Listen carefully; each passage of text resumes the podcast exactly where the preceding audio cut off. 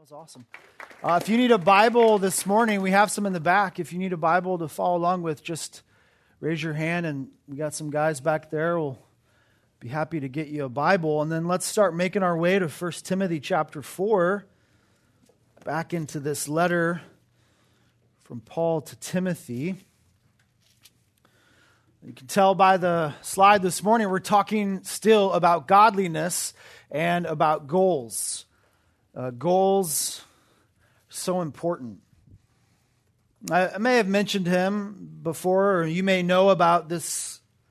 He's not young anymore, but his name was Jordan Romero. He grew up in Big Bear, California, and at age 13, Jordan actually climbed Mount Everest. And a few years later, he accomplished his goal of climbing the seven summits, just the highest mountains on every continent. I'm not trying to make you feel bad for not being able to climb out of bed this morning, but just want you to know that a guy like Jordan, at that age, he knew the importance of goals for sure. Jordan knew the importance of what he wanted to accomplish, and he set both general goals and kind of more specific goals in order to achieve his dream. And for so many pursuits in life, I think no matter what you're chasing, no matter what you're trying to accomplish, I think you need both kinds of goals. You need the big ones, the macro goals, and you also need the specifics, the smaller, kind of more micro goals. Jordan knew that he needed a plan for like how often he needed to train and what that year would look like for him as he prepared to climb those huge mountains. He knew he needed to get stronger in certain parts of his climbing. All that stuff's the big goals. All that's like the general goals, but he also had a plan for the specifics. He knew what things he needed to work on, you know, specifically. Each time he trained, he knew how to spend his time. He knew the details. He had an understanding of his plan to make himself the most ready and the most prepared. So from general to specific, from macro to micro, those kinds of goals, both kinds are really important. We need both to achieve what we're going after. To get better at guitar, you have to have general goals. You know, okay, I'm going to set 3 hours aside this week to practice. But you also need specific goals. What am I going to do during those 3 hours? Practice scales and watch YouTube videos of guitar players. Follow around Joe Ritter. I don't know what your plan is. But I do know that to do well in anything, we need both kinds of goals. It's true for every sport. That's going to be true for every subject. It's true for every musician, and it's certainly true for every Christian. No matter what you're chasing, no matter the prize or the title or the award, that general goal is very good, but you need the specifics in order to succeed. As we come back to 1 Timothy, we have a text in front of us that's all about the specifics. It's the details of that big goal for godliness that Paul laid out for Timothy, that text that we looked at last week. We looked at chapter 4, verses 6 to 10. That was the prize. He was to grow in godliness. That was the main objective. For Timothy, Paul wanted him to understand he wasn't to be like those false preachers, those pastors who weren't really doing what they were supposed to do, those men who were already at this church. They were not teaching God's word. They were not helping the lost understand the gospel.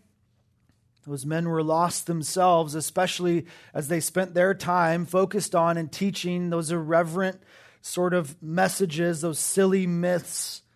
That's how Paul described them. So they were clueless. Those men were. They were just lost to their need for God's word. They were equally lost to their need for godliness. And last week we got the general goals. We got the big goals, those macro goals of what we're supposed to be chasing with godliness. You may remember we called it the diet and the exercise. We learn from Timothy that he was to be nourished on the Word of God, and he was to be training in the Word of God. And if that's true for this young pastor, we can certainly apply that to our lives. That's going to be true for us, for every Christian. So Timothy's learning that he needs to spend time in the Word. That was the main thing. That was what Timothy was supposed to be focused on the most. Those are the right goals, the big goals for us as a Christian, to make sure our diet's right and training's right. But as we come back to chapter 4 with those sort of big goals in mind, now Paul gives Timothy the details, the specifics, the micro goals. In other words, it's the, here's what I want you focused on when you're going to God's gym. Here's what I want you practicing. Here's the plan. Here are the ingredients to really obtaining godliness. These are the areas of your godliness, of your beliefs, of your commitment to God that show up in the way that you live. You need to keep these specifics that we're going to look at this morning on the radar. Keep a close watch on your life. Make sure these things are where they should be as you pursue godliness. And our big idea this morning is going to be right from our text. A Christian must keep a close watch on their godliness. Christian must keep a close watch on their godliness. In other words, God wants you to daily think about your commitment to Him, to daily think about your life with Him, especially in regards to the way that you're living. You need to keep a close watch on your life. And we're going to, again this morning, use Timothy as an example for us. And as we do, I want you to ask yourself some questions. What areas do I need to grow in? Are there commands that I haven't really been obeying? Commands from God's Word that I know I've been ignoring? Are there parts of the Bible that I'd rather not think about? Am I meeting those general goals? Am I being nourished on the Word? Am I being trained in the Word? That's great, but what other specific areas of my life should I be considering? How can I evaluate my godliness? What are the specifics that you need to know about? Well, let's read our text and find out. 1 Timothy chapter 4, and we're going to start in verse 11. God's Word says this: "Command and teach these things. Let no one despise you for your youth, but set the believers an example in speech, in conduct, in love, in faith, in purity. Until I come, devote yourself to the public reading of Scripture, to exhortation, to teaching. Do not neglect the gift you have, which was given you by prophecy when the council of elders laid their hands on you. Practice these things. Immerse yourself in them so that all may see your progress. Keep a close watch on yourself and on the teaching. Persist in this, for by so doing you will save both yourself and your hearers." Again, this is Paul writing to Timothy, a young pastor. Timothy was. Timothy's a little bit not just young, but he's also timid. He lacks courage. He's low on confidence. And we get a little sense of that in 1 Timothy, but Paul talks more about that in his next letter to Timothy. So we have a guy who's young and a little bit nervous. And from chapter 1 of 1 Timothy, we know, verse 3, Paul has to urge him to stay as this pastor in Ephesus. And I think we learn from that this is likely a job, a position that Timothy would have never volunteered for. It isn't something he would have chosen for himself. He didn't really want to be a part of this difficult church. He's a pastor in a church that doesn't want him and didn't ask for him. And Paul gave him this task to go in and correct these elders and teach this truth. But he's young and he's easily shaken and he doesn't really want to be there. But it's not up to Timothy, is it? It's not really up to Paul either.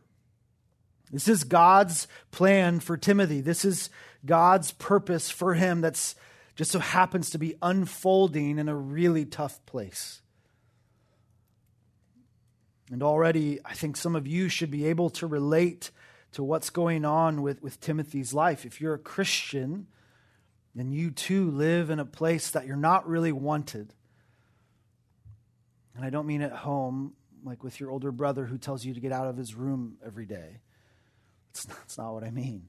I mean, you live in a world that hates the God that you love.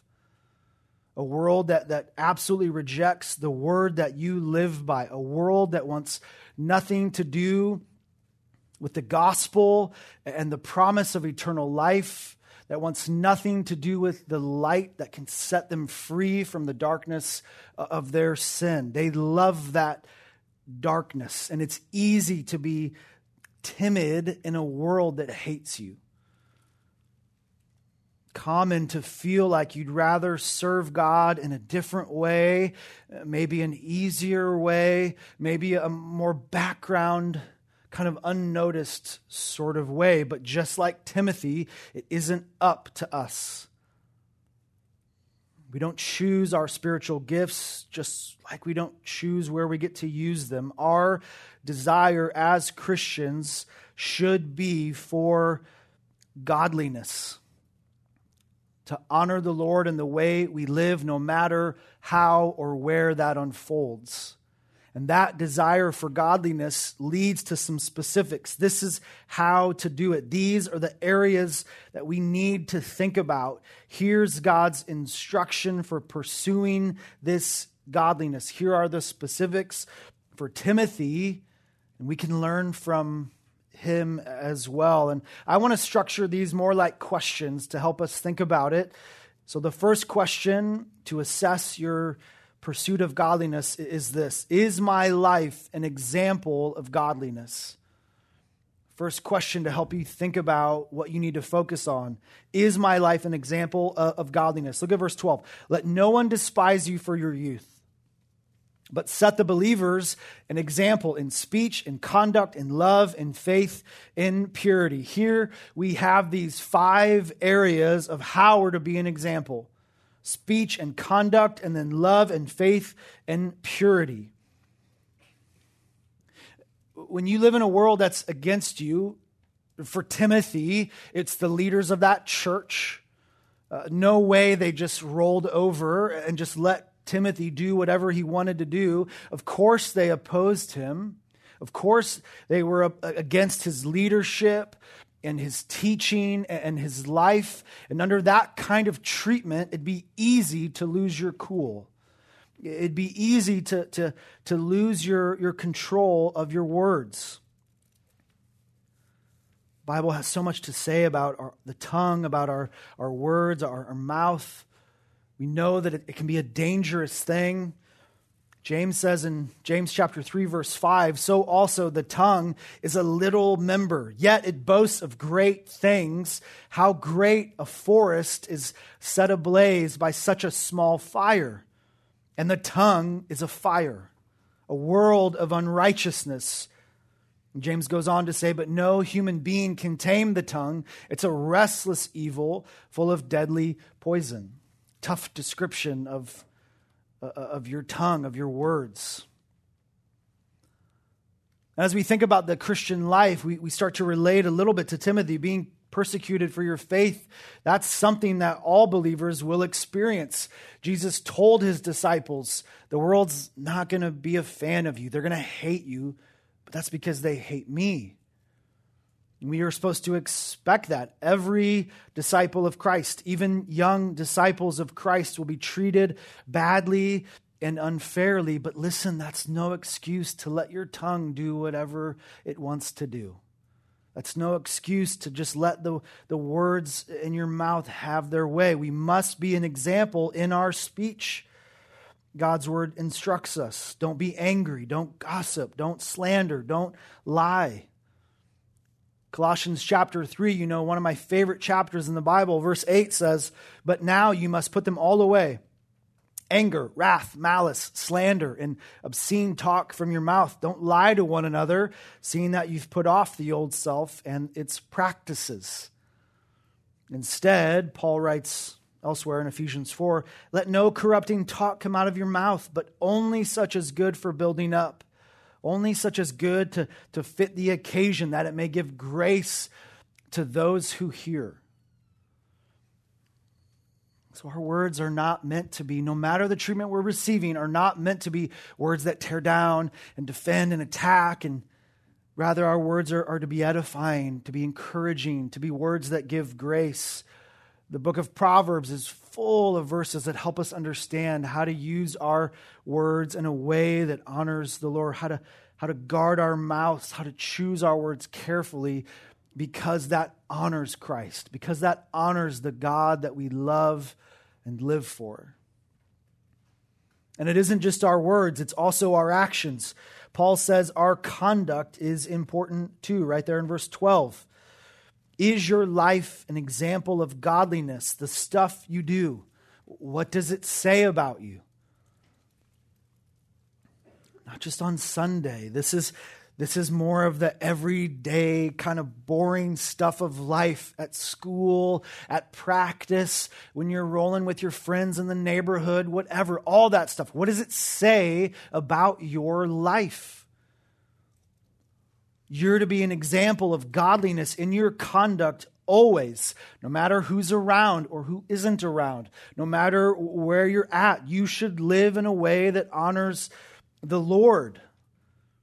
So how we might think about our words and our actions, our thoughts even, I think these last three help us. Are they loving? Are they an example of real faith? Are they an example in purity? Is your love for others on display, or is it more a display of self-love?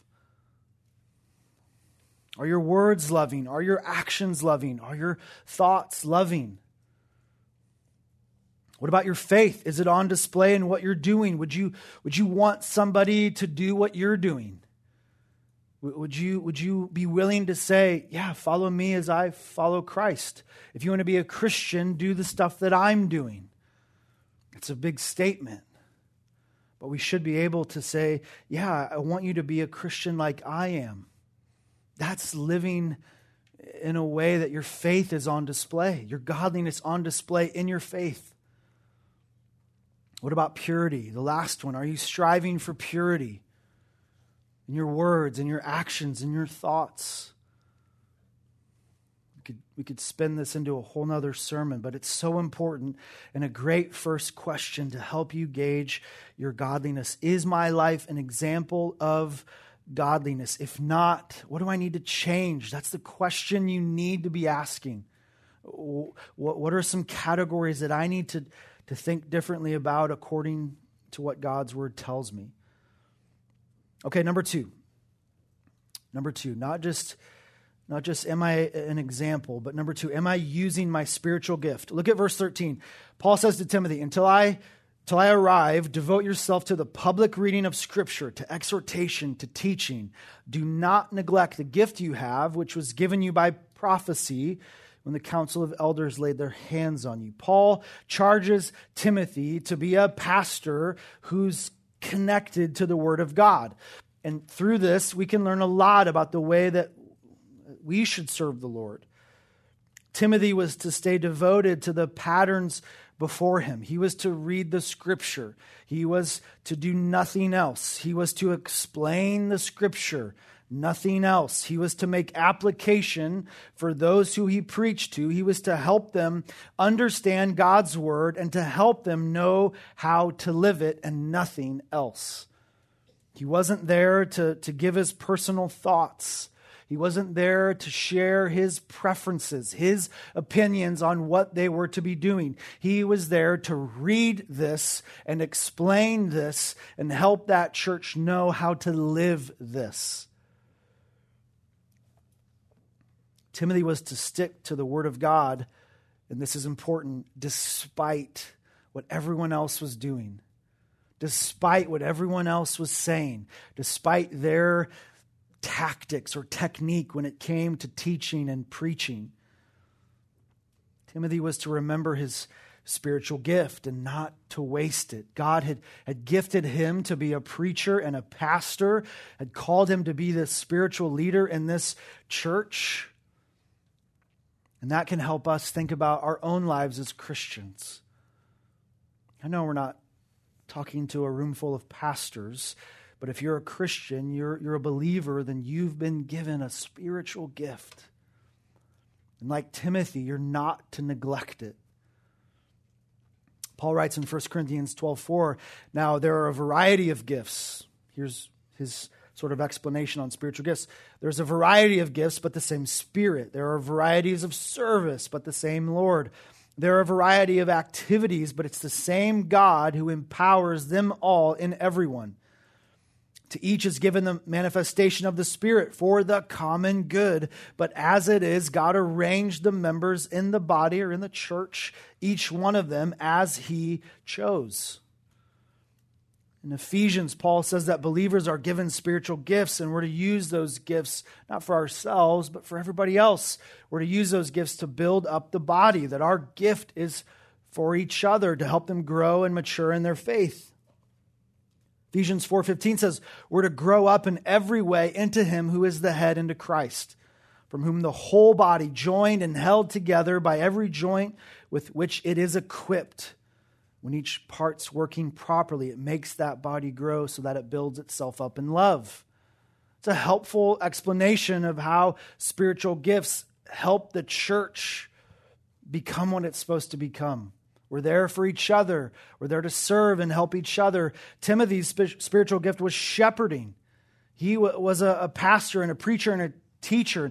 Paul wanted him to remember his gift and remember that moment that the elders of that last church, they laid hands on him, they affirmed his gift, but they sent him out to Ephesus. They sent him to do the work there in that church, to help them grow, to help them learn, to build them up in the Word. Likewise, you have a spiritual gift. You've been given a gift by God if you are a Christian. And in the same way, your gift is not for you, but it's for everybody else. It's to help them grow. It's to help them mature in their faith. It's to equip them to become who Christ wants them to be. Maybe some of you here will go into ministry. That's great. But many more of you will not. Way more of you will not be in ministry, but you still have a spiritual gift. Some are speaking gifts. Some are serving gifts. Some of you will be teachers. You'll have knowledge. You'll be gifted in leadership, and that's awesome for the church. But others will be gifted to help, be gifted to serve, be gifted to pray, be gifted to organize. And you should serve that way. And even as a young Christian, I would just add a little note. Where do I start? How do I begin using my spiritual gift right? I would have you focus on the serving. Is there a place that I can help? Is there a place I can serve? Is there something I could do? Is there a baby I could hold? Is there a trash can I could empty? And I'll let you figure out which one you might be good at. How could I serve? And if you have an opportunity to serve, you should serve in the way that you can. Like Timothy, you need to use your spiritual gift. You need to cultivate it and develop it. Don't neglect the spiritual gift you have. So, questions. What can I ask myself? As I'm focused on the specifics of godliness, what are some ways I can assess it? First, am I an example of godliness? Second, am I using my spiritual gift? Third, let me say it this way. Are you making progress? Am I making progress? Look at verse 15. Practice these things, immerse yourself in them so that all may see your progress. Paul's encouraging Timothy to stay diligent in his effort to grow. We have to keep practicing, keep working hard in our desire for godliness. It's already been said in the verses right before, but we're meant to see it again. Every Christian's desire is to be for growth in godliness, and don't miss it. It takes a ton of work. It takes a ton of sweat and a ton of effort. And it's a call to give everything, to not hold back, to leave it all out on the court, to live it and breathe it, to bleed godliness, and to give our entire lives to this pursuit of being godly. Paul just keeps saying it over and over, and he's trying to motivate Timothy, and through God's word, we're meant to be inspired. We're meant to be motivated as well.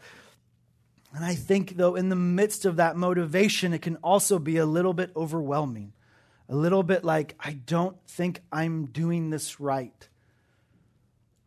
Progress in this verse, it's such an important word. Before you leave discouraged, thinking that you're not growing in godliness, ask yourself, has there been progress? Have I grown closer to the Lord in the last year, since last Christmas? Has my relationship with Christ improved? Have I found that my diet is a little more focused on His Word, that my training is a little bit more focused on the Word?